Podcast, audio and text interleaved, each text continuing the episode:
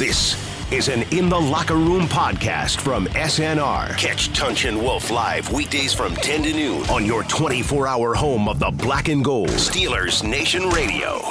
Talk to me so you can see what's going on. You're in the Locker Room with Tunch and Wolf on your 24/7 home of the black and gold, Steelers Nation Radio. All right, welcome to the Locker Room. He's Wolf, I'm Tunch, and you're probably asking yourself the same question that Marvin Gaye is. What's going on? The Steelers are 0-3, and as Mike Tomlin dealt with the media yesterday, we're going to go through some of the stuff he said. We have a full show. We've got David Lapham from the Bengals Radio Network. Dave Lapham's former offensive guard and color analyst for the Cincinnati Bengals. And a Syracuse man. Yeah, and a Syracuse graduate. Wow, yeah. Wait, Wes, am I bleeding? Because I just got tagged. No, I just wanted to say he was a Syracuse graduate. I wasn't insinuating that you were not a graduate. Because absolutely. Yeah. Anyways, but he is the color analyst for, and he has been that job for a long time, a very, very long time. And then we're going to have Bob Labriola for a very long time. Yeah, he has. He's the Doug Deacon. Yeah. Of Cincinnati. Yeah, right. And we're going to ask him what it's like not having Marv Lewis there. Is there any buyer's remorse here? Yeah, any buyer's remorse with new head coach Zach Taylor.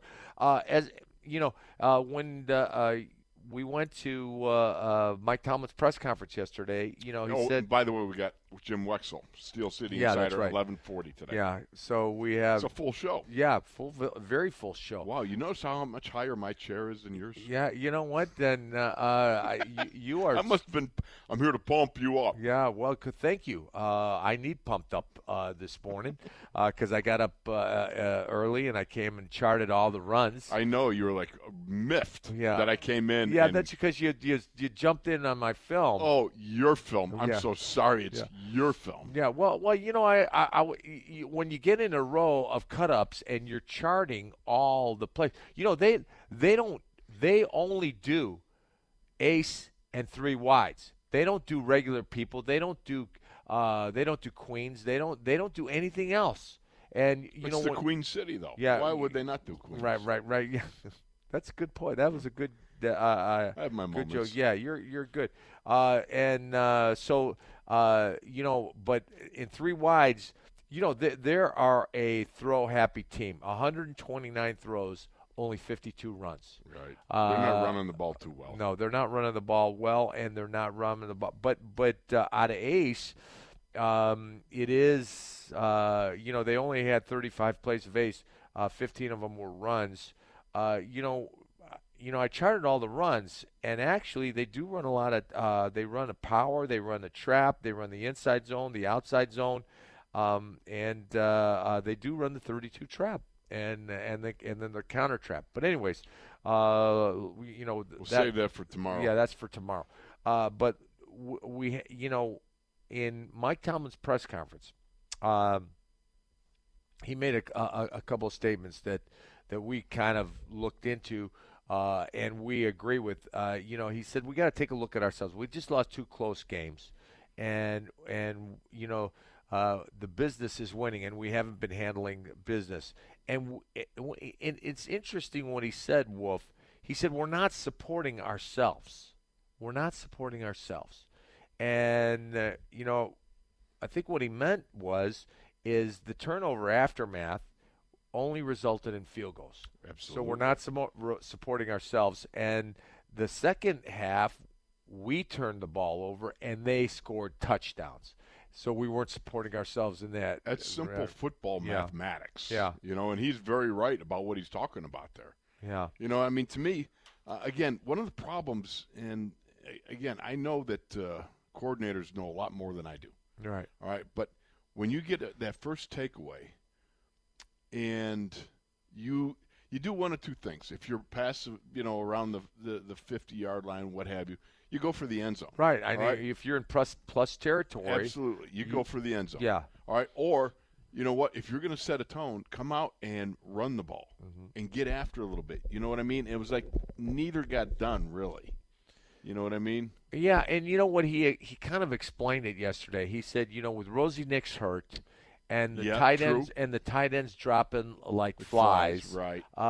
You know, they Were you surprised that Grimble got – I didn't realize that Xavier was hurt. Yeah, I didn't realize it either. Because we had taken off before the press conference, and in that lag time when you don't hear as you're leaving the studio to the time you get to the car and everything and get dialed in, I missed it.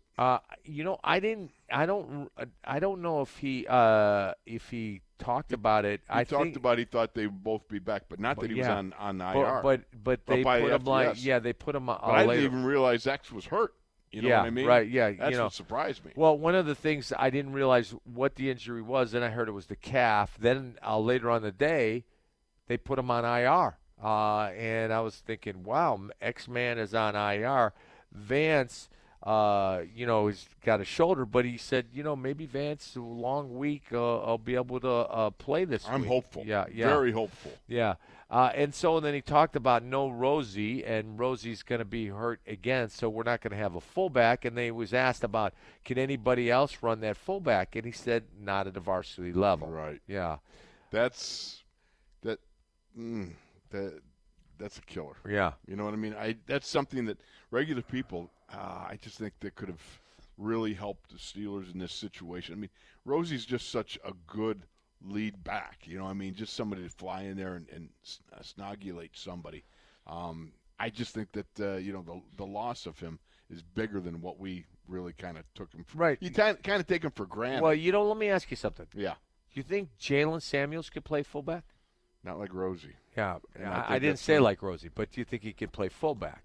And maybe not at the varsity level as I think Mike. That's what Mike was saying. Yeah, or Benny Snell. Can he play fullback? You know, Benny surprised me with some of his. You know, he's a much more aggressive dude than I realized. Yeah, you know what I mean. I kind of tend to not to think so. You know, once a ball carrier. You really have that mindset of ball carrier. Right. You know, the blocking make. You know, used to be in the old days there were two running backs, so you blocked. Out of split backs, you often blocked. And so, you know, Franco and Rocky blocked for one another. Some would say that Rocky a little better than Franco for one another. Yeah. Oh, no. Yeah. The sting bee, as we used to call him. Yeah. So, anyways, you know, then he was asked, or he started talking about Minka Fitzpatrick and how, you know, how he learned and how he was able to play.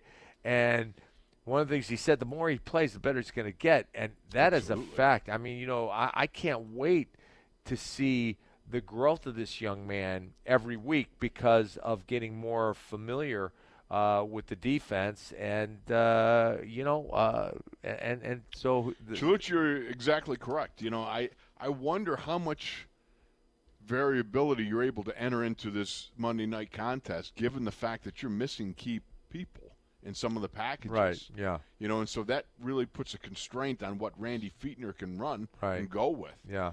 Again, it's going to come down to, in my mind, you know, that old expression, all roads lead to Rome, but all roads lead to the offensive line. All roads lead to Chicago. No, they're not Chicago. Yeah, that's all roads lead to Chicago. I'm sorry, you're so wrong. All roads in the United States lead to Chicago. Okay, I'm talking the old style, all roads lead to Rome. Yeah. Okay, the point when Rome was the center, supposedly, of the world. Yeah. The point, okay, but.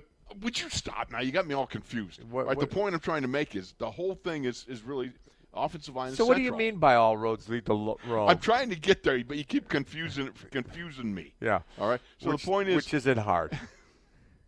It is to laugh. All right. Continue. The point being is the offensive line is really the central figure in all of this because with the offensive line, if you get the movement up front and you get the holes, you get the running game. You get the running game, you get third down conversions. You get third down conversions, you get time of possession. You get time of possession, it benefits the defense. They're not out there dragging. Look at that defense last week. First half, they're playing, you know, lights out. second half they get worn out. Yeah. You know, and to me, this offensive line, they got the talent. They are the people eaters up front. Right. They can get the job done. Thus far, it's been mixed bag of results. It hasn't been as good as it has been in the past. It's got to be better. So, Wes, I'm going to ask you a question. How does that relate? First of all, roads lead to Rome or Chicago? Yeah, that's what I want. First of all, how does that relate to all roads lead to Rome? I'm not sure. Yeah. Usually I'm on your side with these things, Wolf, but I'm a little lost in this one. It's a little. If you got to explain it, it doesn't work. No, I explained it very well. I think that maybe just because you graduated from college and you think that's any big woo .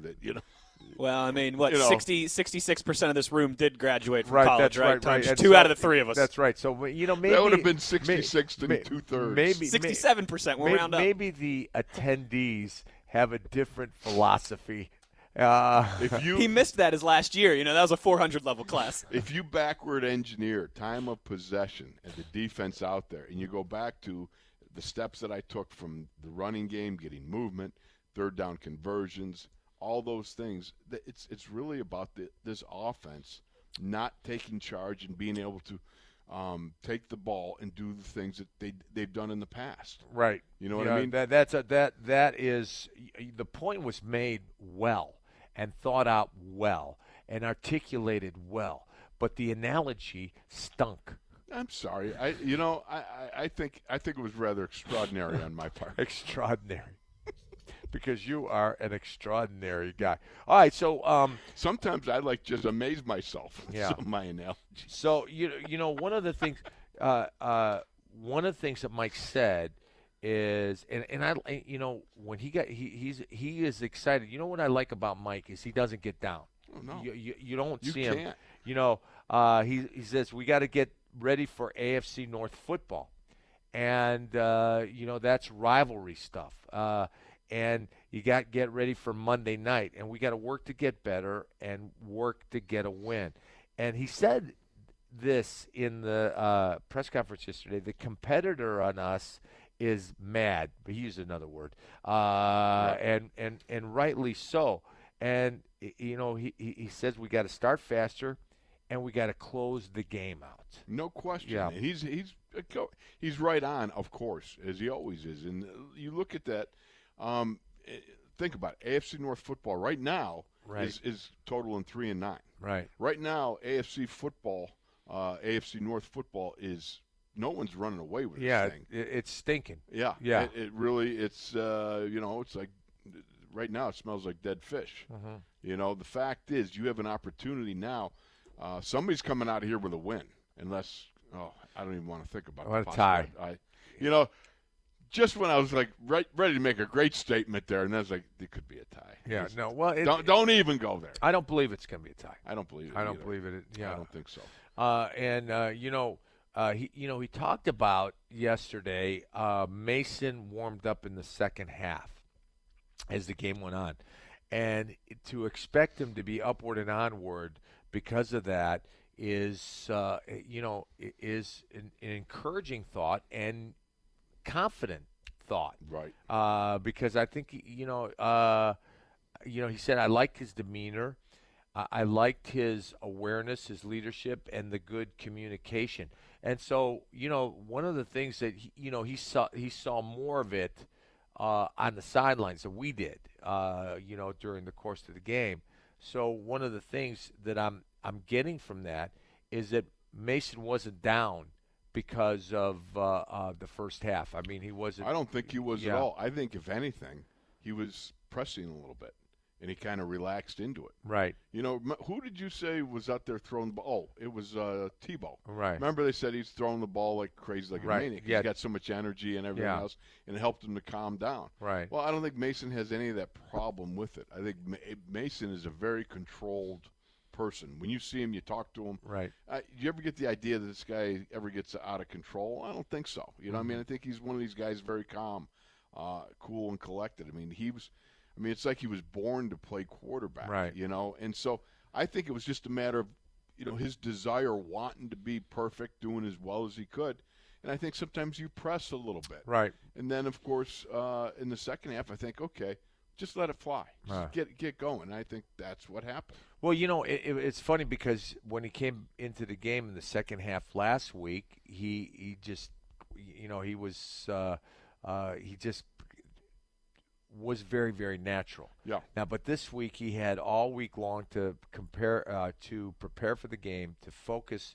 And it's a little bit different. You know, starting is a little different than coming off the bench. You know, when you come off the bench, you don't have time to think about stuff. Right. You're go in and react. It. Right. But now he's and I don't think this is going to be a detriment to him. I just think he got 1 week in under his belt, and this week he'll be better. I don't think there's any question. Look, repetition brings confidence. Right. You know what I mean? The ability to be able, think about it, Chaluch. The first time you ever got in a fight, what? You know, it's like I was talking about the other day. You know, words, also you get mad, you swing, and you're in it. Right. Okay? Now, the first time, did you ever have, and I'm sure you did, a sit-down fight where it's like, oh, yeah, I'll see you after school. Okay. Right. Yeah. So then you're sitting there and you're waiting, and then you know, and by the time you get to the afternoon and the 2 o'clock bell rings and all of a sudden. Yeah, after school. You know, I'm going to meet you after school. Yeah, exactly. But you've had all day and everybody's talking about it, and all of a sudden you're sitting there waiting for the other dude to come, and you're like going, you know, you're not quite the bravado of the moment, you know, is when, you know, you're in front and you just go. Yeah. You know, and that's kind of what it is. You're waiting for that. You know, first time out of the box, make your start. Now he's got it done. Right. And now you're cool about it. Right. You get over it. Yeah, I like the waiting. All right, we're gonna take a break, and when we come back, Dave Lapham, a Syracuse graduate from the Cincinnati Bengals radio network, will be joining us. He's Wolf. I'm Tunch. And as Wolf loves to say, all roads lead to Rome. We'll be back after this.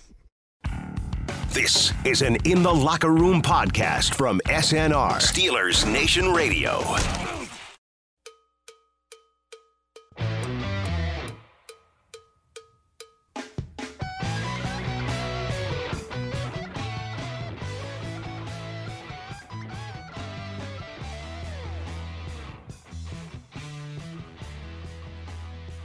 All right, we are back, and we're efforting to get Dave Lapham as we do our show. So, anyways, he's Wolf, I'm Tunch, and funny how us non-grads can be on time, huh? I know, you are great. Yeah, come on, Lap, what's the matter with you, man? Yeah, David. Maybe he forgot. Anyways, you know, well, when you go through that time period like we did with the Headbangers Ball, yeah, you kind of forget some things every now and then. Yeah, right. Well, I you're right. I you know, it's the cumulative effect of the headbutts. But you know what? It's funny because I was watching their offensive line and they headbutt. They do. Yeah, they do. Trey Hopkins, the center, and the two guards, they seem – the tackles – how many times can – I got to ask you this. How many times can you resuscitate Andre Smith and bring the dancing bear back? Yeah, I don't know. Oh, we got to talk about that tomorrow. Yeah, but I like Bobby Hart better, the right tackle. Oh. I think he's got good hands. No, I'm just laughing going, how many times have we seen Andre Smith go elsewhere or not be signed by the Bengals then brought back? Yeah, well, one of the questions that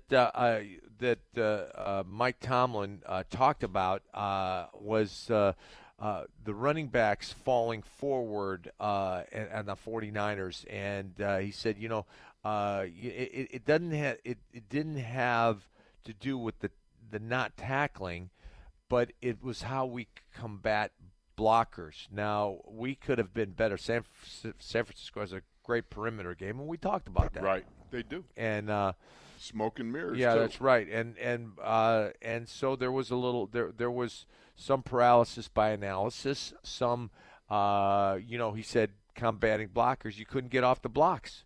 The linebackers couldn't get off the blocks, and so that's why you know they had. You know, that's the running why we game. We talked about Vince Williams being missed so very much. You know, the thing about Vince.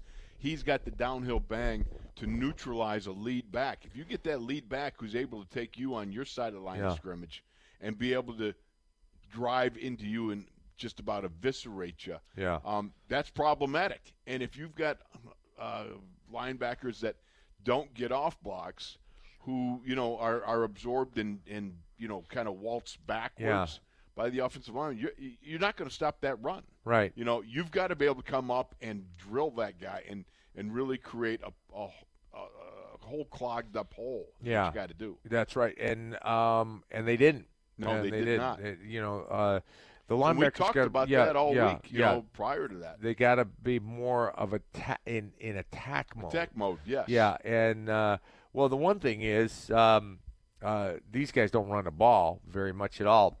And if you heard Labs' commentary, you know, they're one of the things that, you know, you look at the stats, they're averaging 2.5 yards a carry. Right.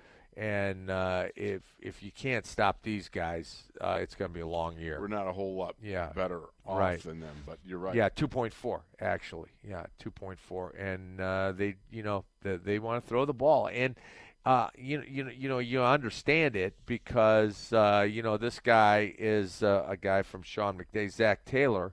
He was a quarterback coach with Sean McVay, and he wants to throw the ball. And one of the things that Andy Dalton looked really good against Seattle, man, he was throwing the ball all over the place. He threw for over 400 yards, but they also sacked him 5 times. Yeah, that's right. Yeah, but he was getting the ball all over the place, and they could have beat Seattle, and they got crushed by San Francisco, and then they lost a close one last week to Buffalo. But, you know, one of the things I wanted to talk about was how quick he gets rid of the ball and how, you know how he gets to the ball. You know, A.J. Green's not there. Tyler Eifert, I thought Tyler Eifert, you know, I saw the I guess it was the Seattle game. But I said he doesn't look like his normal self. Right. Last week and 2 weeks ago, he's starting to look better. He's starting to shake it all off. Yeah, he's starting to shake it off. Well, you know, it's the same thing with Joe Mixon. Yeah. Joe Mixon was not that involved the first couple of weeks, and he got a little more involved this past week and did some decently substantial stuff. I hope he's not coming alive for Monday night. Right. You know, because, you know, their running game is not good. And you want to keep it not good because right now the whole idea to me is you got to establish that run. Dadgummit, you know, if you can do that, there's no reason in the world why you can't run the ball on these guys. I mean, Seattle ran the ball up and down the field on these guys, and so did San Francisco. Absolutely, San Francisco got rushed for 250 yards. Yes. Yeah. Yeah, and I thought with Seattle, they ran the ball pretty well on Cincinnati as well. Yeah. That's an offensive line that I certainly think our line is easily. They only ran. The San Francisco only ran for 100, a little over 100 yards, but San Francisco ran for 259, I think. You're talking about Cincinnati? Yeah, on Cincinnati's defense. Okay. Yeah. The point is that they are able to be run on, and I think this is a great time to unveil a running game that says, okay, we're coming out, we're going to get it done. Now, the problem is, like Mike talked about, you got no fullback. Right. All right. So if you don't got a fullback, and your tight ends are depleted, you've got issues. Yeah. So you know where this leaves you, I don't know. I'm kind of shaking my head right now. Yeah. You know, I can tell. You're shaking. You're shaking your head. So you know they need to get better. You know, one of the things that you know, Nick Vanette came in, and you know, one of the things that Mike Tomlin said was, you know, I'm familiar with him. You know, I go to Ohio State every year, and I go to their pro day, so I saw him there. And then it was just a couple of weeks ago that the Steelers played him, and he made a couple big plays against us in the vertical game. And Nick Vanette, you know, I believe for a 5th round draft pick, it's almost a steal. I wouldn't say it's a steal, but it's a good. It is a good trade, and it ends up it's the 5th pick that you got when you traded Joshua Dobbs, right. to the Jacksonville Jags. Essentially, he traded Dobbs for Vanette. Yeah, right, and it's a good, that's a good trade. It is a good trade. As far as I'm concerned. Well, look, you've addressed two spots that were hurting. I mean, you know, yeah. Sean Davis was going down. You come up with Minka Fitzpatrick. And I love the quote because whoever came up with that, because we got the right Fitzpatrick out of Miami. Yeah, that's right. You know, I thought that was a great quote. Great. But you know, but you know, when I first heard the trade, I thought it was the bearded one. Yeah, that's right, Ryan Fitzpatrick. No question. Yeah, because I said, well, wait a second. I thought we were going to go with Mason Rudolph, not Ryan Fitzpatrick. And no question about it. Then someone told me it was Minka Fitzpatrick. But you look at it and you think, okay. This is some aggressive dealing by the Steelers, going against their very nature, right? And the way we've known this organization for decades, right? Yeah. But that's okay because it's one of those years, and you sometimes you got to break the mold. And one of the things you do, you go out and you get yourself a Minka Fitzpatrick, and now with a depleted, you got the fullback is down, and you got depleted tight ends. Yeah. You've got a young man who is still on his rookie contract, who you've scouted heavily, and you understand this guy has great capabilities and qualities. He caught 29 passes last year. Okay, so he's a decent pass. He's got some pass catching ability and some speed, but he's a blocker. Yeah. I mean, this guy's pretty stout, if I recall. Well, he's not as stout as Kisley. Kisley was the blocker. Kisley or Dissly? Dissly, yeah. Okay. Yeah, Dissly. I got confused. Yeah. All right. Yeah, but he's not as stout as Dissly. Yeah, okay. No, he's not as stout. But I thought he was, basically he had a couple good blocks, I remember, during the game. Yeah. And, if he can come along and apply some depth and strength there to be able to support Vance. And, the reason Vanette is going to be more effective in our offense than he was in Seattle's offense. You know why? Why? Because Seattle pounds the ball. We don't pound the ball. We throw the ball. And so he's this guy gets just open. Hoping it was just pound the ball a little. We're not going to pound the ball. Come on, I want to pound the ball. We don't. How are you going to pound the ball without a fullback? How are you going to pound the ball? How are you going to pound the ball? Put Javon Hargrave back there and just light him up, Javon. Yeah. Go like a heat-seeking missile after the first guy past the center. The fullback has to have a feel for playing fullback. You just don't push it. Did you ever play fullback? I never did. I did. Yeah. Well, I fumbled down. Yeah. Well, I played running back. But that was way back in seventh grade. Well, I know. Yeah. That was glory days, man. Yeah. That was, but when you got big, you were put on the line. I know. Yeah. Yeah, that was I remember in junior varsity, it was me at fullback and Larry Pfohl at tailback, and Larry Pfohl went on to become Lex Luger. Right. Two biggest guys on the team were playing. Well, Wolf. We wound up on the offensive line real quick when we got to the varsity level. Wolf had – Wolf's high school had 3 NFL linemen: Jimmy Burt, yes, Lex Cole, Luger, right, and you. Yeah, that's pretty cool. It was interesting, and they also had 2 NFL running backs. That would be my brother Ron and Elijah Pitts' son. Oh, really? Yeah, Ron Pitts. Oh, wow! Exactly. I didn't know he played. He went to Orchard Park. Yeah, wow, Orchard Park. Full of talent, factory. Yeah, that's full of talent. Yeah, it is. It is the football factory. It's the pipeline to the National Football League. Yeah, well, it kind of dried up a little while ago. And then the pipeline to WWF wrestling. Yes, no question about it. Yeah, I remember when we were watching. You remember when he was in Green Bay? Right. We were watching, and he gave up like 3 hits on the quarterback in the first quarter. He said, well, maybe that's good. Good for Green Bay. Larry's great, man. Yeah, and so, the we're going back to the Steelers versus Cincinnati on Monday night. One of the are you focused and mad enough? Like today it starts. Yesterday that was their day off. And Monday was their day off. Tuesday they came in. Yes. And did their lifting, watching film, and running. So they had off yesterday, And today Thursday is like a Wednesday practice, so they put in the game plan. Careful with this stuff; it gets me all confused. Yeah, I know. So today, it's like Back to the Future. Yeah, right. Yeah, it's okay, man. You can handle it. You can handle it. You're smart. I woke up today and I was like confused. Now, what are we doing? Are we on the South Side? Are we up in the studios? We're on the South Side. Is today Wednesday or Thursday? Or is it Thursday masquerading as Wednesday because of a Monday night game? I don't know. Yeah, well, you have these issues. Yeah, I know, and you have them. Nothing that lunch can't handle, though. Yeah, when we get there. Yeah, you're excited for lunch. Of course. You're hungry. You're doing the intermittent fasting. Well, yeah, but I had a banana and an apple. Yeah. Well, I had to do that. You get a little fish oil taking. Yeah. Did you ever take that fish oil and the capsules like dissolve too quick and like you get that?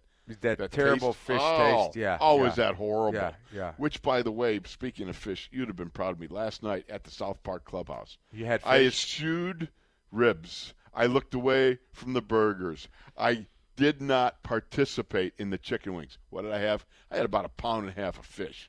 That's good for you. Yeah, how about that? Was the haddock good? It was good. Yeah. You had a little cocktail sauce. You dipped that bad boy in, but the haddock was good. Yeah. That's good, man. I'm proud of you. How about that? I thought. When are we going to start doing weigh-in Wednesday? Well, you know what? We missed it because on account of this is Monday Night Football. Yeah. I want to get a bet. You and me. I don't want to bet. Losing weight. Come on, let's do it. Bet. If I win, you take me to dinner, and then I'm going to gain the weight back. See, and if I lose, then I got to take you to dinner, and I've not lost the weight, and I'll gain weight. Well, I would take you to a place where a fish place. Like a vegan joint. That's what you would do. Well, you could use a little vegan stuff. I don't want to eat vegan. I'm gonna take you to the Burger King so you can have that the Whopper. The plant-based Whopper. The plant-based Whopper. Whopper. Well, because it's plant-based, it's really a Whopper. It's not a Whopper. All right, we're going to take a break, and Wolf is going to go eat some vegan for lunch. Vegan. Yeah, because it's not good. It just doesn't taste right. It doesn't taste right, and it doesn't make you feel any better. And all these vegans or vegetarians that say, oh, I feel so good. Well, the one thing good that it's – well, I'm not going to get into that. All right, we're going to take a break. I know where you're going. We're going to take a break, and we'll be back right after this. This is an In the Locker Room podcast from SNR. Catch Tunch and Wolf live weekdays from 10 to noon on your 24-hour home of the Black and Gold, Steelers Nation Radio. You're in the Locker Room with Tunch and Wolf on your 24/7 home of the Black and Gold, Steelers Nation Radio. All right, we are back, and we are very lucky to have our good buddy Dave Lapham and from the Cincinnati Bengals Radio Network. Great offensive guard for the Bengals, and a Syracuse Orangeman, and a Syracuse graduate. So we've got a Syracuse graduate and a Syracuse attendee. So we are rich with intelligence. What do you say, Lap? How you doing, brother? Good morning, guys. Haven't been in the locker room in a long time. Appreciate the opportunity to be in your locker room, man. Well, you know what? This constitutes a Syracuse alumni party. That's right. Guys, yeah. So. Yeah, you're right. You're right. Yeah. Yeah, we got majority. You're right. Yeah. Yeah. Hey, so David, what's it like after 16 years of Marv Lewis, what's it like having Zach Taylor and dealing with him and the kind of the flavor of what's going on in Bengal land? Yeah, it's definitely different. There's no question about it. I mean, Zach Taylor just turned 36 years old. He's got 21. Wow. Unbelievable. I mean, I got kids 43 and 41, and with a 36-year-old head coach like Mike Tomlin. But, he's basically, wise beyond his years. He's been raised in a football family. His dad played safety for Barry Switzer at Oklahoma. He coached at Oklahoma, coached at Kansas State. Zach and his brother is a quarterback coach for the Philadelphia Eagles, so it's a football family. His wife is Mike Sherman's daughter, so he's got football everywhere. Oh, man. Season. Yeah, and he really he understands what he's looking at. I mean, he's very, very bright offensive mind. There's no doubt about it. He was allowed to bring a 21-member coaching staff, put that together. There, I'd say 18 of them are younger than him or as young as him. So, you know, everything, as we know, you know, having been in locker rooms with guys, chemistry and culture is huge, you know. And Marvin built a really solid foundation of chemistry and culture. And so now it's, you know, players feeling the coaches out. What's the expectations? What is the chemistry? What is the coach going to be like? Coach is trying to figure out what the players can and can't do. So all of that is being, you know, being built. They want to, they're preaching, you know, being a connected team, building it on relationships and that sort of thing. But, man, it's all about something. You got to win a football game, and that's what they're looking at right now for sure. David, what would you say the biggest differences you see between Zach Taylor and Marvin Lewis besides the age difference? Is there anything programmable? Like, you know, does he move practices up or back or anything like that? Is there any more added meetings or anything that he does that maybe a little bit different than what Marvin was doing? Yeah, you're right. Well, he'll practice a little later in the day. You know, his meeting times are a little bit different structure. There are some, you know, some tweaks, you know, as far as that's concerned. I think philosophically the biggest thing is they'll play a guy if he's a college free agent. I mean, they started this undrafted college free agent wide receiver out of Troy, Damian Willis, in the opener. He won the job mostly because Auden Tate, who was probably going to start in A.J. Green's place, potentially had a little bit of a knee issue that he got in preseason, but no hesitation. You know, after preseason game number 3, Damian Willis is the starting, you know, ex-receiver in the opener against Seattle. And the old regime would never have done that. You know, I mean, he's much more open about injuries, much more open about lineup changes. You know, he the media is enjoying the openness of information that he's sharing now. As he becomes more crusted and veteran, that may change, but they have no qualms about, you know, playing the best player, no matter what age he is, how he got there. It doesn't matter how you got there. It's what you do once you get there. You're in the locker room with our good buddy Dave Lapham of the Bengals Radio Network. You know, as I charted all the runs today that they've run, and they have. This is before I got into the film room and messed them up. Yeah, that's right. And but you know, it's funny. They are so basic, David. They only run out of ace and out of 3 wides, and they only, you know, they have 129 throws and 52 runs. Is it because they're incapable of running, or is it because Zach Taylor is, you know, one of these passing gurus? They're very simple with their rules. Jim Turner, the offensive line coach. I mean, it's simpler than any college offense I've seen. Never mind the NFL. I mean, the targets are very, very simple. The rules are simple, and you know, I think that can be good if you're doing a lot of window dressing and all that sort of thing. But up front, it's like, here's all we have to be concerned about with respect to rules, and don't get, you know, basically frozen because your mind can't keep up and then your body can't play. You know, you're allowed to play fast because you know what the hell you're doing. But they played in Seattle, which was deafening, and they had the biggest thing that they've done well up front. Seattle and Buffalo, I mean, the Buffalo's crowd was out of their mind because of their successful start to the season. Man, they had one false start, you know, in those 2 games, and they really handled the crowd noise very, very well. But they are simple, and I think maybe, you know, they'll start to progress in the running game.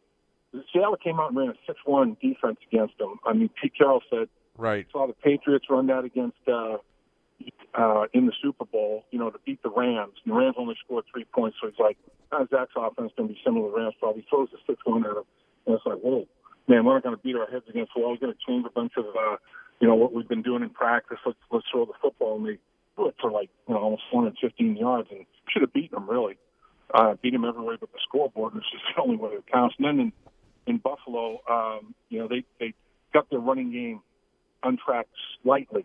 But the running game is key because what they want to be is what the 49ers are, what the Rams are. They marry their play-action passing game, to that running game. Play-action screens are a big deal. Play-action passes are a big deal. And they all come off of a run play. Well, if the run play, is gaining a yard and a half, linebackers aren't flying downhill to stop it anymore. That's for damn sure. They're bailing out of there a lot quicker if you have a running game established. So until that running game gets going, you're not going to see, I think, what Zach's offense is really about until it happens. Dave, did you ever think that coming into this Monday night game that it would be two 0-3 teams, and maybe the key is going to be who finds a running game on Monday night? That's remarkable. I mean, particularly in the AFC North, right? I mean, in the AFC North, it's all about big, physical, run the football. You got to respect the running game. You got to stop the run. You got to run it. And that's what the AFC North's all about, And for these two football teams to be battling to stay out of the AFC North basement for the final game of the first quarter of the season is mind-boggling. It really is. It's crazy. One of the things that I noticed the defense, when you go ace or regular people against them, they go into that double eagle five-man front. They stand Carlos Dunlop up and Sam Hubbard. Then Sam Hubbard up on the line. He's pretty good, though. Yeah, I like that kid. Yeah, Sam Hubbard. Yeah. So they morph back, over under on three wides, but regular people in ace, they go to that five-man front. How effective has that been? And I don't know if I like Carlos standing up. I like him better in down. Yeah. They sprung it on the Seahawks. They sprung this five-man look on the Seahawks, and sometimes it is, that double eagle look where they're lined up on the guards and then the two outside guys are on a two-point, but they ran five true down linemen and over 3-point stances against Seattle. And they, honestly, the reason they're doing it, they don't like their linebackers. They want the fewest amount of linebackers on the field they can possibly get. How many linebackers are on the roster? Inside backers, I think there's four. Yeah, there's five now. There was four at the beginning of the season. They had 11 down linemen, 4 backers, and really if you look at it, like who deserves to be on the team? All the defensive linemen did. And I'm not sure all four of the linebackers did. I mean, they're struggling at the linebacker position to get productivity. We had down linemen 60 DBs a couple times against Seattle. And they kind of confuse Seattle. How Seattle is. They come out, hey, we're big, brawny, burly dudes. Here's what we're in. We're not going to, no motion, no shifts, no window dress. We're just going to pound you. Well, the Bengals pounded them pretty good. But then 49ers, just the opposite. Man, they're motion, second motion, third motion. Gadgets, gimmicks. It's like, oh, my God. And the Bengals, they couldn't trust their eyes anymore. I mean, they were using their aggressiveness against them, and guys weren't getting back. They were like a half a gap short responsibility-wise. Didn't get lined up right in some cases, and it was a mess, man. They got gouged. It was embarrassing. Now everybody, the biggest problem that the defense is having is handling misdirection. Once the 49ers opened Pandora's box, even the Bills, man, they ran a jet sweep with the tight end who was at the end of the line of scrimmage. He just backed off the line of scrimmage a step, and they jet swept him, and I mean, everybody's doing it off in this direction. Like, everybody's doing it. And the problem they have offensively is too many damn 2nd and 17, 3rd and 19. I mean, it's like, geez, and it's all self-inflicted stuff. And until they get those two things corrected, they've been in games. They could have won both of their road games. They didn't. They didn't make enough plays, and they let too many big plays leak on them, but until they get those two things corrected, they're going to struggle, man. They're going to definitely struggle. How do you have jet motion from a tight end? Would you call it prop plane motion? I don't know. I call it biplane, yeah. Yeah, there you go, biplane. Hey, Lap, did I hear it right? Geno Atkins just got his first sack of the year this past game? Yeah, he got his first sack of the year last week, yeah. He's been putting on good pressure. That's another thing that they've had problems with is the second phase of the play. I mean, you know, it's like they'll defend the first play, the call play well. And then Russell Wilson, who's a great, you know, extend, create, improvise. Right. And then Josh Allen is doing the same thing. That kid, man, for a big kid, that dude's elusive now. I mean, shoot, he made a bunch of guys miss. He made a couple of mistakes. He's got so much confidence in his throwing arm. He put one up for an interception, put another one up that could have been, as he's getting hit and knocked backward. You know, he's trying to make a throw 20 yards down the field, and a couple of coverage kind of stuff. But, I mean, he killed him by extending a lot of plays. And I'm not sure how clever Mason Rudolph is at that yet, but Ben would kill him over the years. Not necessarily, Ben would always move to throw, you know, and that's what these two guys, Russell Wilson wants to throw it. Josh Allen was getting his eyes upfield, you know, looking to throw it. So that's another thing that's killed the defense big time. You're in the locker room with our good buddy Dave Lapham from the Bengals radio network. How close is A.J. Green to coming back, David? He hasn't even practiced yet. They say he's not going to practice this week, so I'm thinking, you know, game six, game seven, maybe. You know, if he's still gimping around when they go out to Europe to face the Rams, I'd say because they have a bye week after that, they can get an extra week. You know, he may only get half the season in. I don't see him coming back, you know, next week against Arizona after the Monday night game.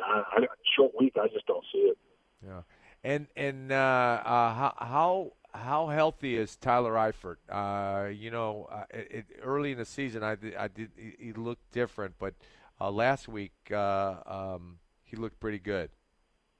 Yeah, I think he's you know, every week that he stays healthy, I think he's getting more and more confidence. I think his body's feeling better and better. Uh-huh. And I feel like he's a mismatch, you know, and they really took care of him during training camp. I mean, God, he had more days off than he worked. And it's because they give him at least one day off, you know, veteran rest day every week. They desperately want to keep him healthy because that big dude can get in and out of cuts and run routes and catch the football, man. He's a good player when healthy. Wouldn't you have loved back in the day, David, to say, yeah, I had more off days than I had work days at training camp? man. How about just a couple of periods off in practice, you know? Yeah, exactly. Never mind the practice. You know, I you guys are in the same category, I'm sure. I really can't remember, you know, maybe a handful of practices in a decade, maybe, that I missed. I mean, you know, nowadays, I mean, the medical here in Cincinnati, anyway, these trainers, man, if a guy's cross-eyed, he's not practicing, you know. Yeah. And if he's got a little gimp, a little hitch in the get-along, dude ain't practicing, and it wasn't the case back in the day for sure. Oh, yeah, because you played for Forrest, and we played for Chuck, and they killed us. Pads every day. Oh.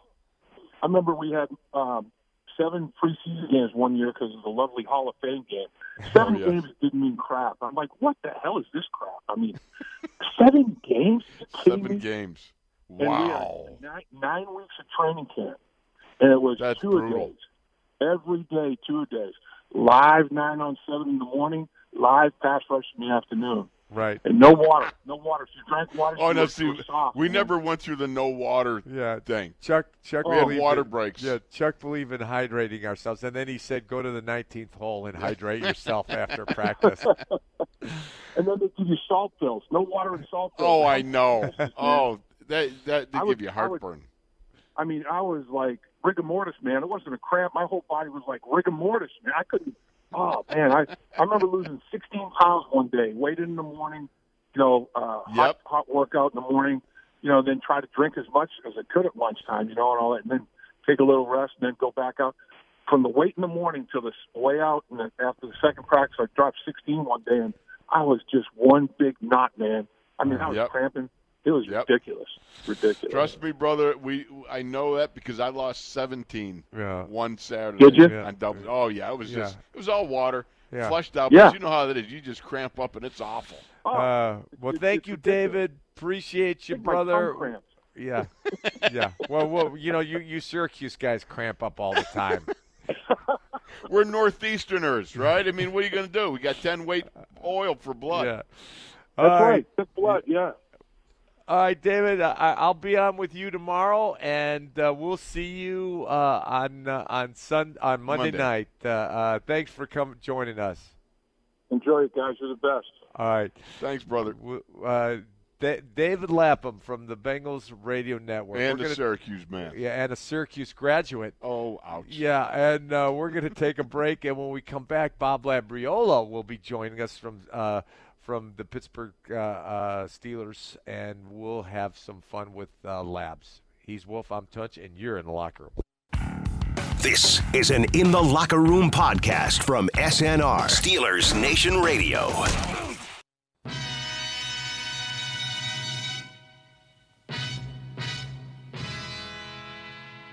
You're in the locker room with Tunch and Wolf on your 24/7 home of the black and gold, Steelers Nation Radio. So we're back, and our good buddy Bob Labriola is on with us from Steelers Radio Network and Steelers.com. And I heard your commentary today, those 1 minute, whatever things you did, and you said if we don't stop the Bengals running game, it's going to be a long year. And I think you're right. I mean, but you know, the Bengals they don't even run the ball. They run the ball not even a third of the time. You know, I charted all their runs today, Labs, and they run the ball 52. They ran the ball 52 times, and they threw it 129. So they run a little bit more than a third, but it, you know, and they're so simplistic. They run two formations, two personnel groupings, three wides, an ace, two tights. That's all they run. Well, I mean, you guys are much more qualified to speak about a lot of these specifics, but it just seems to me that they're not very good at it. Yeah. Okay, that I can tell you. And they're not. You're sounding like me. You're not very good. But you know the running game. That's what Chuck said to you. You're not very good. Yeah. Our rookie year. Yeah, exactly. But the running game is one of those things where, you know, is it not productive because they're not doing it enough, or are they not doing enough because it's not productive? And, you know, those things kind of go hand in hand. You know, you want to continue to run the ball to try and establish some rhythm, you know, between the back and the blockers. But if you're not doing well with it and making first downs, then you're not on the field and you don't have an opportunity to continue to do it.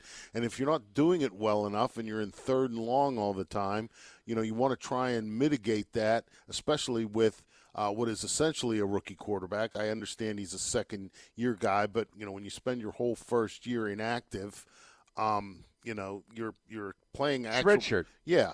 Your actual experience is negligible. And so you don't want that, especially on the road. And so, you know, I can see, you know, both sides of this. I mean, yes, I agree with, you know, the Steelers need to be more dedicated to running the football. But they also have to be better at it in order to be more dedicated to it. And if you're not going to be good at it, I can see where, you know, you might get frustrated and say, well, I got to do something, you know, for the unit as a whole, as opposed to, you know, this isn't the preseason where I can just kiss off a game and say, okay, we're just going to run the ball here and we're going to get this ironed out. Or as Ken Wisenhunt did in the 2004 training camp, in goal line, you know, in 2003, the Steelers had a lot of trouble, you know, with running the ball, being physical at the line of scrimmage. And I remember 14 straight goal line plays up at training camp in over 3 sessions, I think it was. He just ran it. Yeah. And he said to me afterwards, I asked him about that because it wasn't very effective. Mm.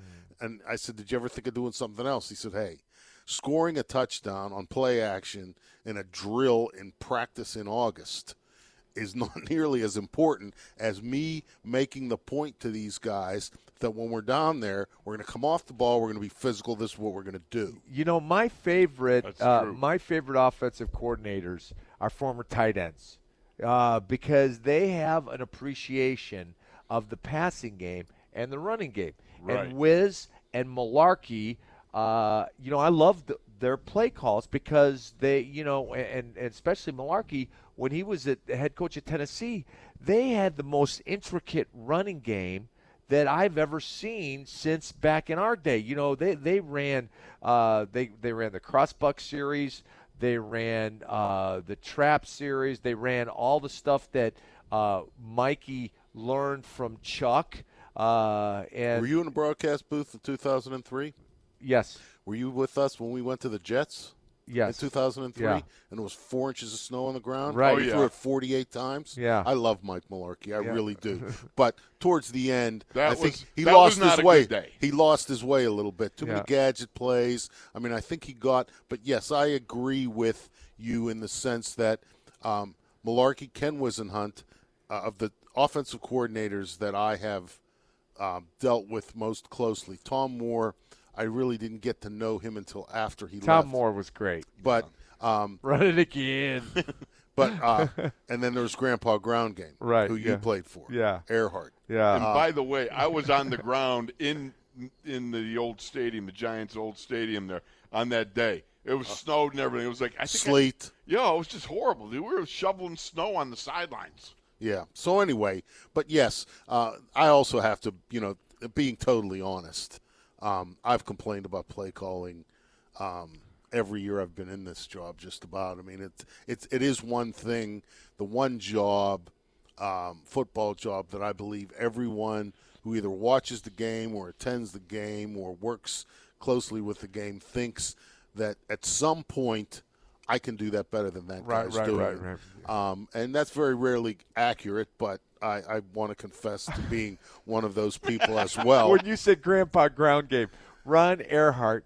He called himself that. Yeah, when he looked at me, when he came to he goes, "Is that all the big you are?" That's what he said to me. Yeah. And I go, "What do you mean?" He goes, "I thought you were a lot bigger." And I go, "Well, I'm not." He goes, "You look too small to play offensive tackle." I said, "I get that. I've gotten that my whole career." Well, I remember – we had some words this time. Me and him were walking back from lunch at training camp, and he was still very much, and that whole staff was trying to establish itself, right? Yeah, really, and their bona fides and trying to make themselves respected by the current group, right? And he said something to me, but about Bart Oates being better than Dermonti Dawson, and I said, wow. I don't want to hear any more about that. I said, you haven't been here long enough. I said, if you actually believe that, you won't be here very long. Yeah, right. Because as I said, you can fit everything I know about offensive line play in a thimble, and still have room for your finger. Right. But I mean, I could see that. Bart Oates better than Dermonti Dawson? No, not even close. Yeah. But you look, the thing about it is, I going back to what you're talking about, the running game. Could you perceive or really conceive that in the AFC North? And I asked this to Dave Lapham. I said, you come down to a Monday night game between the Bengals and the Steelers, both 0-3, and maybe the winner of this game is the one who finds a running game. Yeah, I mean, the Bengals and I'm not making excuses for them, but it's a new coach. And maybe he doesn't really still trying to feel his way in terms of what he has. I really don't know. But, I know that Joe Mixon and Giovanni Bernard are running backs that if you're not paying attention, if you're a Bengals opponent and you're not paying attention to them, they can make it sting. Right. Certainly I believe, or I would hope, that the Steelers have – gotten into the ring with them enough times that what they have and what they can do. But the thing that amazed me was the Bengals opener against Seattle. Andy Dalton threw for 400 yards, whatever. Yeah. And I'm thinking maybe the new coach looked at that and saw him do that. He completed a high percentage too, and with no AJ Green, and he thinks, well, hey, maybe this is this is the way we got to do this. I'm at a loss. I truly am for the state of the Steelers running game. I don't have any insight. I mean, I don't have any I won't say ideas because that would be ridiculous. But, you know, 3 Pro Bowl offensive linemen and a Pro Bowl running back. And, you know, I can see that, okay, it needs a little time to gel and all that stuff. But, I mean, it's been inept. Yeah, it has. And I don't know why. Part of it is, you know, and part of it, you know, Mike doesn't – he said, I'm not making excuses. But when your tight ends are dropping like flies and you got no fullback and you're going on a shotgun and your hand is not in the dirt – as an offensive lineman, you're not coming off the ball if your hand's not in the dirt. You're handicapped. And if you're going out of a 2-point stance, out of shotgun, and maybe you know Mason Rudolph. If you were to tell me Mason Rudolph's more comfortable out of shotgun, I wouldn't argue with that.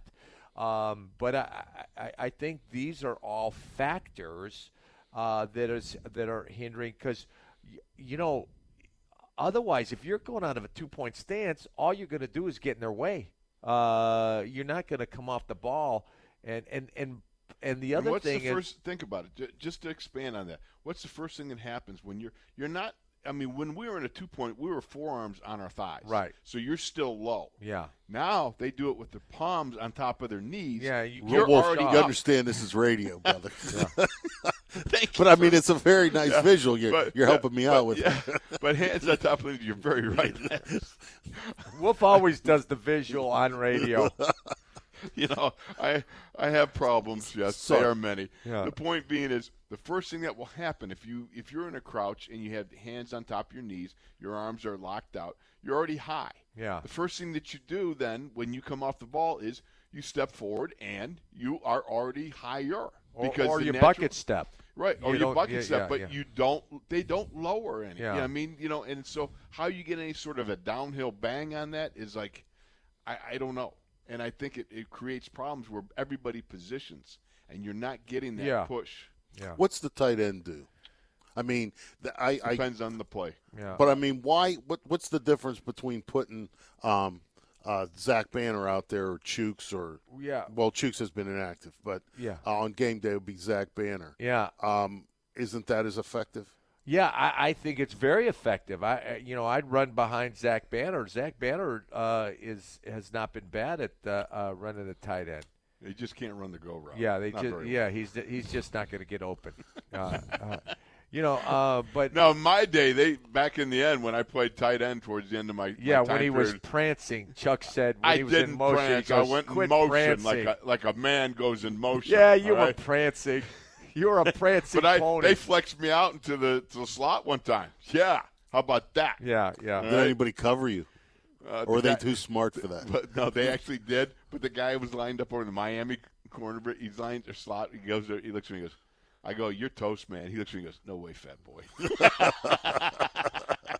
He said, afterwards, they said it was the slowest out pattern they ever saw. So, you know, this is, you know, I love what I love about Mike is he's always up and he doesn't get down. You know, when he approached the media yesterday, he said, we're fired up, blah, blah, blah, blah, blah. And, you know, I love his attitude. He's not negative at all. Yeah, I mean, I cannot say that I'm the same way. You're. I live in my fears. Yeah, that's right. And because I remember 1995, you know, 3 and 4 after losing to Jacksonville in their inaugural season down there, and then losing to the Bengals on a Thursday night at Three Rivers Stadium, and I was ready to, you know, pack it in. It was over in my mind. Yeah. So yeah, I'm not that tough mentally in that particular way, but it is good when your coach is because I really believe that, you know, players will take their cue from their leader, not only within their position group, within their unit, offense or defense, their position coach. And then ultimately the head coach, I think everyone kind of looks toward to see what kind of attitude or emotional state that he's in. And so, I hope something turns around here pretty quick. Well, Bob, thanks for joining us. As always, you bring great insight. We're going to take a break, and when we come back, we got Jerry Dulac on from the Pittsburgh Post-Gazette and the Steelers Radio Network. We're going to take a break, and we'll be back. He's Wolf, I'm Tunch, and you are in the locker room. This is an In the Locker Room podcast from SNR. Catch Tunch and Wolf live weekdays from 10 to noon on your 24-hour home of the black and gold, Steelers Nation Radio. You're in the locker room with Tunch and Wolf on your 24/7 home of the black and gold, Steelers Nation Radio.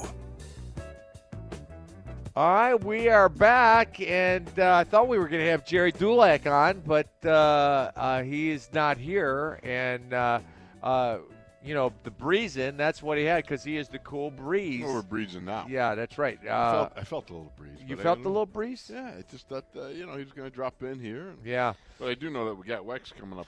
And, well, maybe he's still down in the locker room because maybe the locker room is extended. You know, that's you know what, Jerry could have gotten, you know, a little addled in the brain too, right? You know, confused with, you know, Thursday, Wednesday, Monday night game. Yeah, you were talking about in the break. You were talking about Baker Mayfield and his feud. Where you got Jerry Dulac? Exactly. So, yeah, but anyways. To talk about the Rex Ryan and Baker Mayfield and the feud that's going on. It's really interesting because, you know, Rex Ryan has kind of inserted himself into the whole Baker Mayfield thing. And Rex points out and says, you know, I kind of bought into the hype. Yeah, and he goes, and he's not good. He said on ESPN yesterday, he goes, Baker Mayfield's not that good. So he's overrated. Yeah, he's overrated. And, of course, that's Jerry Dulac, the cool breeze. I just blew in, literally. Yeah, absolutely. Yeah. That's good, and we're glad to have you, Jerry. And the thing we're talking about is Baker Mayfield. What I was surprised was him responding to Rex Ryan. That's him, though. Right. Yeah, and it seems that I guess he's got a history of responding to people outside noise. Yeah, absolutely. You know, he's the opposite of Ben for the most part. Although, I mean, Ben, of course, as he has gotten older, he just refuses to acknowledge any of that. You know, I saw my friend Tony Grossi on ESPN Cleveland tweeting out today. Part of his story is that Baker Mayfield has to go back to playing like he did last year. Well, left unsaid in there is that's the problem for any player, any quarterback, especially year one to year two. Defensive coordinators spent the offseason figuring out how to deal with these guys. Got a book on the guys. Right. Now. What are their weaknesses? You know, what do you want to force them into? So I never liked Baker Mayfield. It's a different ball game now. You know, that's why, you know, year one to year two. One year doesn't make a quarterback. 1 year doesn't make a team. Right. You know, so because teams, they gear up in the offseason. So what you're saying is they should hold up on that mural they were going to paint on a building downtown from Baker. Downtown Cleveland. On right off 9th Street. Yeah. Well, it's to me, It's the young man. He said Freddie Kitchens, the coach there, said that honeymoon's over too. Huh? Yeah, the orange and brown honeymoon's over. He said orange brown. And by the way, orange and brown. Boy, that's just ugly colors. Yeah, it wouldn't look good on you, Wolf. It would not. No. But do you know Freddie Tunch? I do not know him. Yeah, I don't know him. But he quoted Freddie saying that's outside noise. Basically, you know, don't pay any attention to it. But it's obvious he does. Yeah. You know, I mean. He can't help himself. Yeah, I guess. But that's the way he was in college, and, you know, he has a brazen attitude. Well, you know, one of the things they like about him. One of the things that, you know, I liked about Freddie Kitchen is the guys that he's coached with, Bruce Arians, Bill Parcells. I thought Freddie Kitchens would be a lot harder on his team. Because of Bill Parcells, you know, because Bill is one of those, you know, he coach Mrs. Glenn. Yeah, that's right, and exactly. He was the greatest. Yeah, and the big tuna. Yeah, you know, I'm never. I remember. I always remember this when Bill Cowher retired, resigned, whichever you want to call it, and of course Russ Grimm was in the hunt, Ken Wisenhunt was in the hunt, as of course Mike Tomlin, who got the job. And I remember Bill, when I was talking to him, saying nothing against Russ and nothing against Wiz. He said, they're good coaches. He said, but you need to go outside because the cliques form in that locker room with this, with with the existing coaches, and, you know, they went outside to get Bill, and he believed in that. And I have never, and I guess maybe that's always stuck in the back of my head, and knowing the way Dan felt, but Dan Rooney back when, I have always felt that it's you know, when you start to hire the popular assistant, doesn't always work out, right? Because the players think, oh, okay, the guy we like's in charge now, and you know, as you guys know from Chuck, nobody ever said you had to like the coach, right? Or as the Packers found out with Lombardi, but you respect them and you play for them. Well, you know, I thought, and we know, of course, Chuck's the greatest guy in the world. He's the best. Yeah, he is the best. But I thought they were going to keep Greg Williams. I thought they were going to, because Greg Williams. He's the one guy that's got that nasty. He's a nasty coach, and he coaches hard. And I think, you know, that goes back to another Dan Rooney principle, and that is don't fire your coach midseason. Don't put an interim coach in there, because if he's successful and he's not the guy you want, now you're kind of hamstrung. You're almost forced into hiring, and so Dan would never do that. And so, but that's what the Browns did. They thought they put him in, but they thought we don't want him long term. Well, you know, I don't know. He's a hardhead. He's nasty to the point that he bends the rules. So, he's trust me, he fit right in. The 80s. Hey, let me ask you something. By the way, we our good buddy Jerry Dulac is on from the Pittsburgh Post-Gazette. And he's brought to you by? I forgot that. He is brought to you by McFadden Saloon. No, I sent you a new one, didn't I? Oh. Yeah, check it. I sent you a new one I last night. You know, I love when a good plan just comes unraveled. Okay, all right. This is great. Monticello's in Cranberry, featuring 225 Coors Light drafts every Thursday, and great. Is this another phone number? Do you got another phone number? No, I might have two, but didn't you get that one? I sent it to you and our friend Adam Crowley. Oh, well, that's why I don't got it. You know, here it is. Yeah, I'm sorry. Because you said it to Adam. Wait a minute, wait. Both of you. Yeah. Wait, well, let me get this down. I might have two. At one point, I did have two, and then you think you told me the other one. What are you afraid someone going to tap your phone, Jack? Maybe. So, is it harder? I know you always pick games. Right. Is it harder this year because of the craziness to pick games? One thing I know is that week 2 was always the hardest. Right. Because you get duped by week 1. Right. And so week 2 every year is not a good year. It's not a good week. So last week I was 8-8, I think. All right. 8-8, yeah. And then week 3 to week 4 gets a little better. Yeah. Week 3 was 9-7. I always find early in the year it's tough too, because you don't see these teams you don't know who they are. Yeah. They don't know who they are. Yeah. Right. And you see upsets and you see crazy things happen. But I always know that week 2 is always the toughest week of the year. Right. Yeah. So what are you writing about on Sunday? I'm not sure. You're not sure? No. One of the things I'm looking at actually for whatever day they posted online is their trade history. Going back, Kevin Colbert's trade history. I mean, I think we talked last week how I said the NFL is becoming the NBA. Well, now it's becoming the NHL. Yeah. With as many deals. I mean, look how many trades we see now in the last, say, 3 years. The Steelers went several years back in the year, 2011, 2012, I think even 13, where they didn't make any trades. They might have made one in 3 years. Well, Kevin's made 4 in the last month and a half. But you're seeing that more and more in the NFL. Teams trading picks for a guy, not draft day trades. That maneuvering's gone on for forever. But, trading picks for players for picks. Right. You just see more and more. You don't always see player for player. That's a rarity. Yeah. It's just more and more now in the NFL, and that was something that the Steelers, the Steelers were one of those teams that were like the Packers. They had homegrown talent, if you will. Right. They believed through the draft. Free agency, of course, forced you to do it a little bit, but the Steelers never got actively involved in free agency, as we know. But the trading is just unusual for them. But, again, it's part of what we're seeing now in the NFL. Well, what about back and looking at all the trades they made since. I mean, Kevin, what about the fact so many are being engineered by the players themselves? Yeah. where they now are getting the power to say, no, I want to be traded. You know, I mean, this whole Jalen Ramsey saga is kind of unfolding. It's interesting how this is all of a sudden, if you've seen the latest where he's now been sent home, he's for the birth of a child, and, you know, he's going home for that. Well, he was sick. He had the flu, of course, and then he had some foot pain or something. Right. Didn't he? Yeah, some back pain. Right. Yeah, because the foot pain led to the hammy pain, then the hammy pain. Everybody's got pain. Right, exactly. Everybody's got foot pain. Yeah. You know, you got AB, he blisters his feet. You got this guy.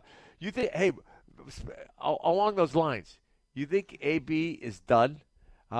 He said he's done. You think A.B.'s done? Well, first of all, A.B. said he's done, and you can't lend any amount of credence to anything he says, but I equate A.B. saying he's done with the NFL to the coach who pulls his name out of a coaching search. He says, I'm no longer interested. I'm going to stay where I am. That's because he knows he's not getting the job. So it's almost the same deal.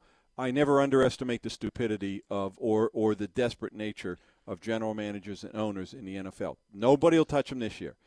The breaking point for him, with all his nonsense, the breaking point is when he involved those kids on social media, and that's when he became untouchable. Right. But I do believe next year, depending on what happens with these legal cases, that somebody who's desperate will sign him. So is it just a civil suit? They're just right civil now. Suits. Yes, the one is a civil suit, but those other ones, you know, the furniture tossing. I don't know. I think that was the legal suit. The furniture tossing. You know, off the balcony. Yeah. He trashed the thing, right? Yeah, but then he was throwing the. But what did it was he's throwing the furniture off the balcony and almost hit that young kid. Why would you throw furniture off the balcony? He was looking for $80,000 that just happened to be laying around. Don't you have $80,000 laying around your place, George? No, I don't. In cash? I don't even have 80,000 in a cow. It's a rarity when I see $80 laying around. Yeah, $80 is nice. I don't think anybody's going to touch him this year. But no, he'll go play because he'll take the money. Yeah, and just think what he's kissed away so far. You know, that's just amazing. I mean, what both the Raiders and the Patriots have declined to pay his. Well, you know, even if the Patriots, because he did play for the Patriots, so some form or another, they're probably going to have to pay him something. I thought it was something like $150,000 he made off of the for a game check. Yeah, right, exactly. So, of course, he's going to want that signing bonus. But even if they win, even if he would win that battle with the Players Association, you know, Robert Kraft is going to fight and delay that check after he attacked him. Yeah, and that's the other thing. Does any owner want to take a chance on Antonio Brown after the way he attacked Robert Kraft? You know. Now, he didn't do that to the Rooneys. I know. Thankfully. I know. I'm a little worried about AB. I think a lot of people are. Because, you know, if he is so obsessed with being the focal point of a football team, when he is not playing football, you know, now you're not living in the palace anymore. You're out of the palace. How is he going to respond to that? I mean, it's going to be that proverb that he offered up on Twitter. You remember that? If a child is not loved by a village, he'll burn it down to feel its warmth. I mean, I didn't see that one. Oh yeah, said that. Yeah, that. I try not to follow him anymore. Yeah. I didn't follow him. I just I understand. It was reported in the thing. You know, but it was that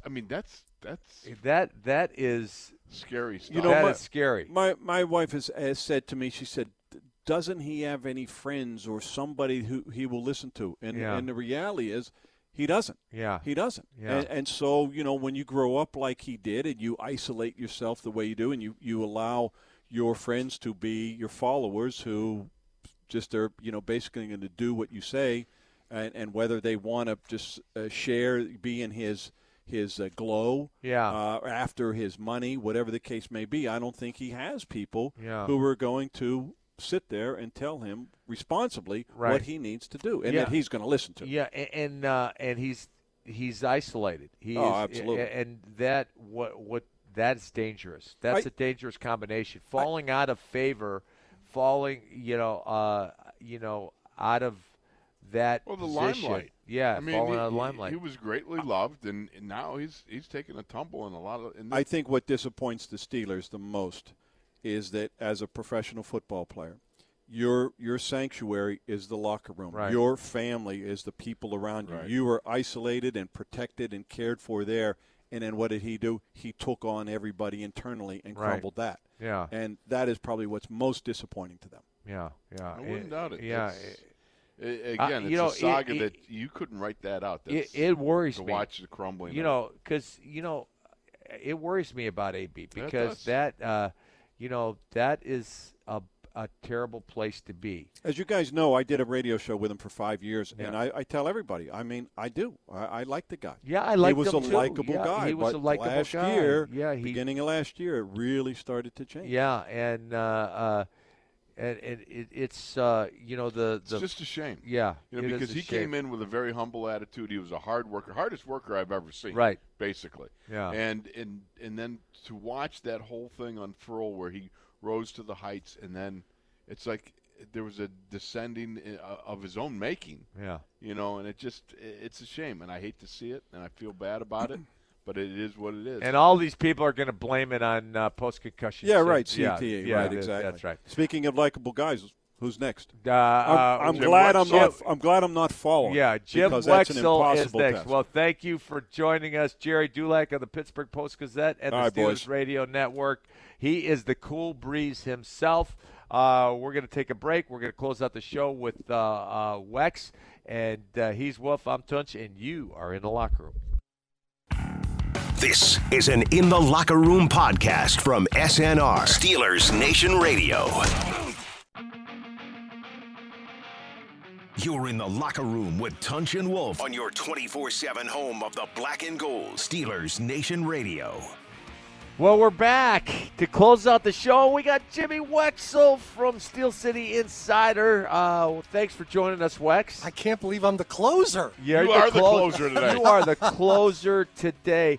Now, on Tuesday, you had some really interesting conversations. Especially, let's start out with Cam Hayward. Cam is. Do it right. What? Steel City Insider. What? I said that. I said that. I didn't hear you say it. Did I say that? I'm not sure. Yeah, but Wolf is watching because Wolf wrote a masterpiece this week, and now he's very proud of our site. And he's. I'm going to let him watch out and police the matter. I did not listen. I'm sorry, Tunch. I can't say either way. I said from Steel City Insider, I do. You ran it all as one that it just. So proud of being a closer that I. Exactly. We're bringing in our closer, but the big closer. All right, Mr. Closer. Thank you. Yeah. Thank you. You can call me Bus 2. Yeah. I like that. So the conversation with Cam. Well, it was a group conversation. Yeah. So it wasn't a one-on-one. Right. But, it's all right. And, Cam says all the right things. Yeah. And he talked about looking in the mirror. And, there must have been a defensive line meeting about stopping the run or something because DJ was just all upset about it, too. First thing he addressed, stopping the run. I don't care about anything until we stop the run. Well, that's what Cam started off with. So they're stressing that this week. Right. And, somebody said, you're the captain of an 0-3 team. What do you do? I thought that was pretty bold. Yeah. Right. And, Cam talked about doing the right things. He talked about we have a big practice coming up. This is the biggest practice of the season. Yep. Today. Right. Well, whatever was the first one. Today is. Yeah. So, he wasn't talking about we have a big game coming up. Yeah. Right. And I like that little gear down and, listen. That's how you begin to right the ship. I got a big lunch today, and I'm focused on that. So. Oh, that's good. Yeah, well, Wolf's the biggest lunch of the year. Wolf's got a biggest lunch, and he's taken away Arthur Mulcahy's snack. Arthur was kind enough to to offer me some peanuts. I don't think he offered it. I think you asked him. After I asked him. Poor guy. That's the beauty. He's not going to eat lunch. He's going to be on for 2 hours after us. With Wes, they're not going to have time to go to lunch, and you just told us snack. Why don't you just shut up, all right? When you're losing the argument, just say, shut up. Yeah. That makes sense. So anyway, somebody said something to Cam. What if somebody starts pointing fingers? Right. If people start pointing fingers, I'm going to break them. Yeah. Yeah. Oh, that's great. Now, that is very Joe Greenish. That's a great line. That's a Joe Green line. That is a Joe Green line. He has been Joe Greenish to me, in my opinion. Right. Especially what I've been told about Joe Green. Vic Ketchman covered him. He used to tell me about Joe was the go-to guy when things were really bad. or when things were really good, Joe evened the ship either way. And Cam's just doing that all the time. And Cam's a very good player, too, and he's a leader, and it gets forgotten how good of a leader he is, I think. Yeah. Maybe because he's such a nice guy, too. Right. But he can be a mean guy, too. Oh, yeah. I mean, I think he channels Joe. You know what I mean? He gives and he may never have even met him. Or, I'm sure he's met Joe. Well, okay. As a player. And I mean, he maybe never saw him in the locker room, things like that. Well, Joe was just capable of anything from kicking a football in the stands to punching a guy out on the field to throwing his helmet. And when he was a coach, walked off the field, sat in the stands. Oh, hey, you want to talk about an awkward moment? Yeah, we're practicing in Three Rivers. Joe gets honked off at his defensive line guys that he's coaching up, right? He kicks a ball up into the stands, and he goes up, and he sits in the front row at Three Rivers. Right, and he's not coaching anymore. We're standing there, and all the guys are, like, looking, okay, we're looking at Chuck, then we're looking up at Joe, then back at Chuck, and Chuck comes over, and Chuck runs the drill, looking at Chuck, looking up in the stands, over to Blackie, back up to Joe. I mean, and nobody said a word to Joe. Yeah, because nobody were scared. Yeah, nobody went up there to do it. Yeah, and then one year Joe said, we got a cancer on this team, and I'm just the surgeon that can cut it out. It was like, wow. Well, you know, when I was a kid, and Tunch, you probably know this, my favorite player was Dick Butkus. Right. Oh, yeah. And then I moved here as a kid, and there was a legend that came out that Joe Green once spit in Dick Butkus' face. That's right, when Butkus was chasing Colby. I said, how can this be? They were never on the field. And then later I read in a book, I forget whose book, but it was a special teams thing. Special teams. Yeah. Colby was the long snapper, and Joe Green was on his nose. And no, not on his nose. Yeah, on his nose. You're talking about Dick Colby's Butkus. Dick Butkus was on Colby's nose. I'm sorry, you're right. Thank you. Yes. Just shut up. So I was a little disappointed in that. The argument, I was a little disappointed in that. Yeah. And then I went to the Senior Bowl one time when Joe was with the team in the scouting department, and I walked past the Steeler group of scouts, and, you know, Mark Gorshak, Phil Crowder, hey, Wax, how you doing? I turned, and I see Joe Green looks at me. He goes, what is this blank blank doing here? By the way, it's okay. I'm just moving past, Joe. Don't worry. I gotta tell you, I just got a text from Brad Lambert. Now Brad's out in L.A. and he goes, he said it. Tunch said it. He said Steel City Insider. Thanks, Brad. Oh, Brad came through for you. Yeah. But I appreciate you policing the area. Well, we're trying, even if we're a little deef. Oh, that's funny. So then you also had a great conversation with Minka Fitzpatrick. He seems like a really nice young man. He really is. I walked. I said, hey, Minka, how's all this going? Are you getting comfortable? He goes, what do you mean on the field? I said, well, the whole thing. He goes, well, I'm on the field. I'm always comfortable. I feel like that's my home no matter where I'm at geographically. Yeah. And I said, well, this free safety, you must be feeling at home having a position. He goes, the reports in Miami that I wanted traded because they wanted me to play strong safety that just wasn't true.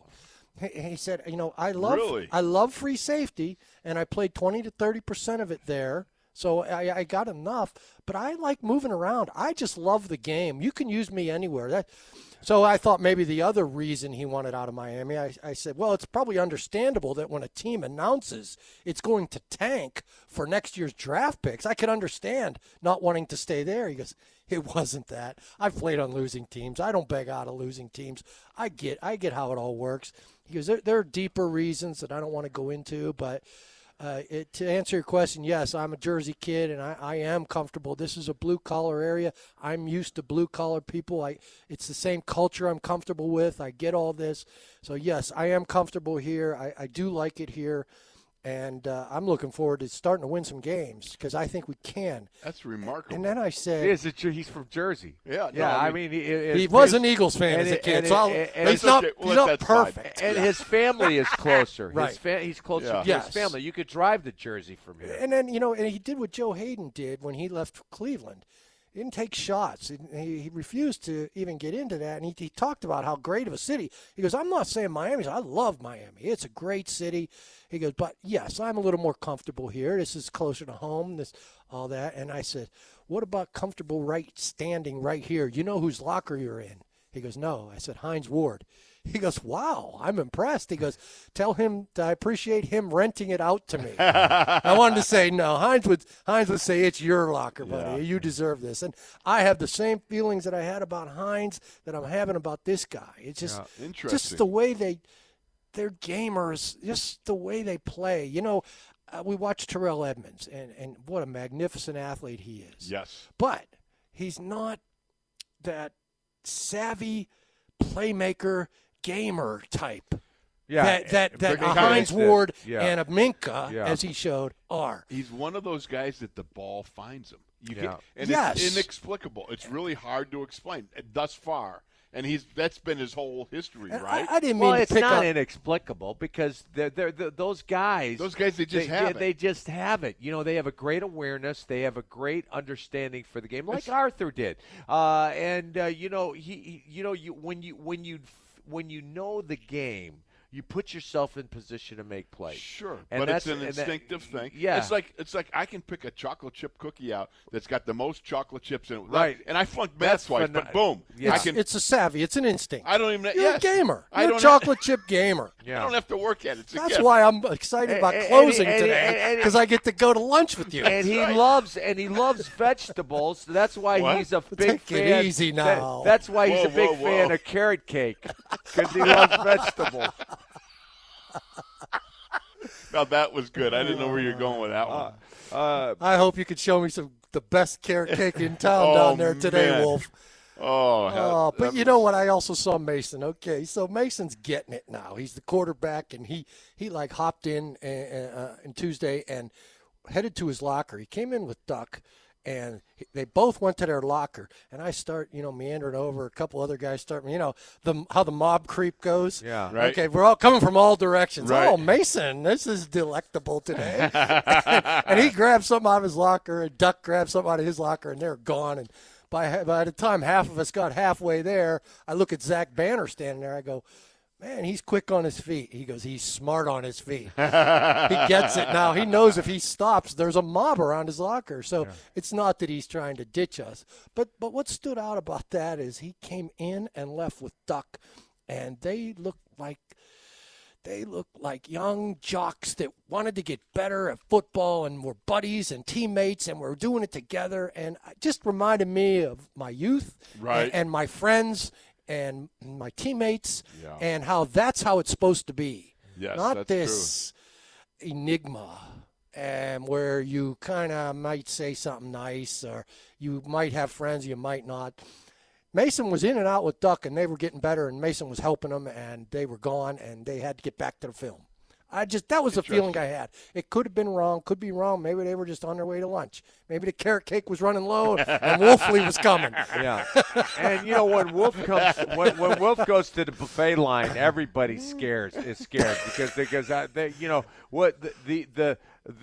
philosophy is get in line before Wolf does. Well, then, if you're at an all-you-can-eat buffet, then you're looking and you're, oh my God, I got to get back up there. Here he comes. Look. You know what happens? You go to a buffet, and what happens? You get a little crowd. Why?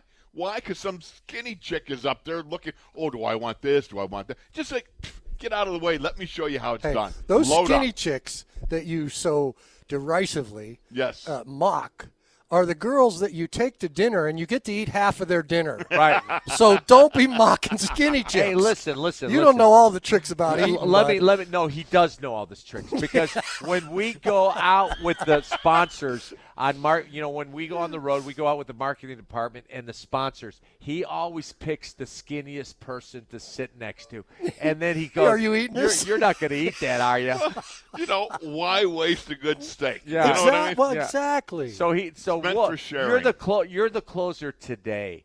He's the closer on our away trips because anything that's not eaten on the table is tilted to his side. So it's like someone else picks up the opposite side of the thing, and he goes down. Like a drunk that goes around drinking all the food. Yeah. Only his food. Or just like the guy that's smoking the cigarette butts out of the ashtray. No, it's food. Oh, boy, this is fun closing with Wolf. It is. It's just a mock fest. Why am I enjoying this? because you're the star. Yeah, right. Because it's 7 minutes till noon, and that's your happiest time of day. I know. Food's coming up. Yeah. Yes. Yeah. I'm looking over this Bengals depth chart, and I'm seeing all these guys the Steelers liked in the draft. They had B.W. Webb. He's their nickel. William Jackson they were going to draft. Jesse Bates they really liked as a free safety.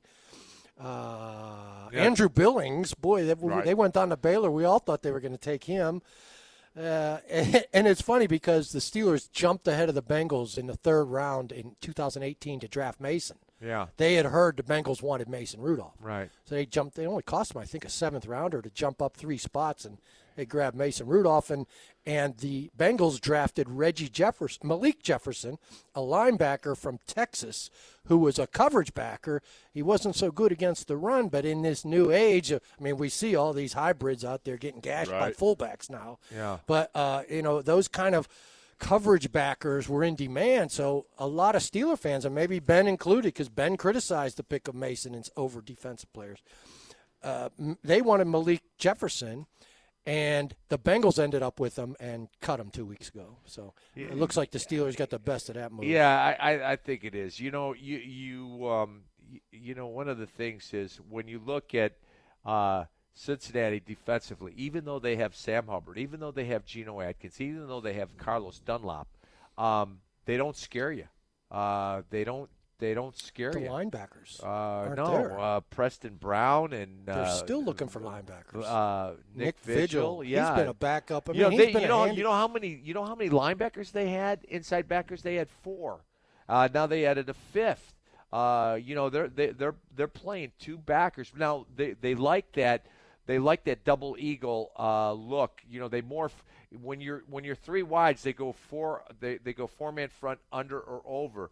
When you go 2 tight ends or regular people, they have a 3-4 double eagle look. They got 5. It's a cramped 3-4. Yeah, Dunlop is Carlos Dunlop is a stand-up linebacker. Sam Hubbard's on the other side. And it's Carlos.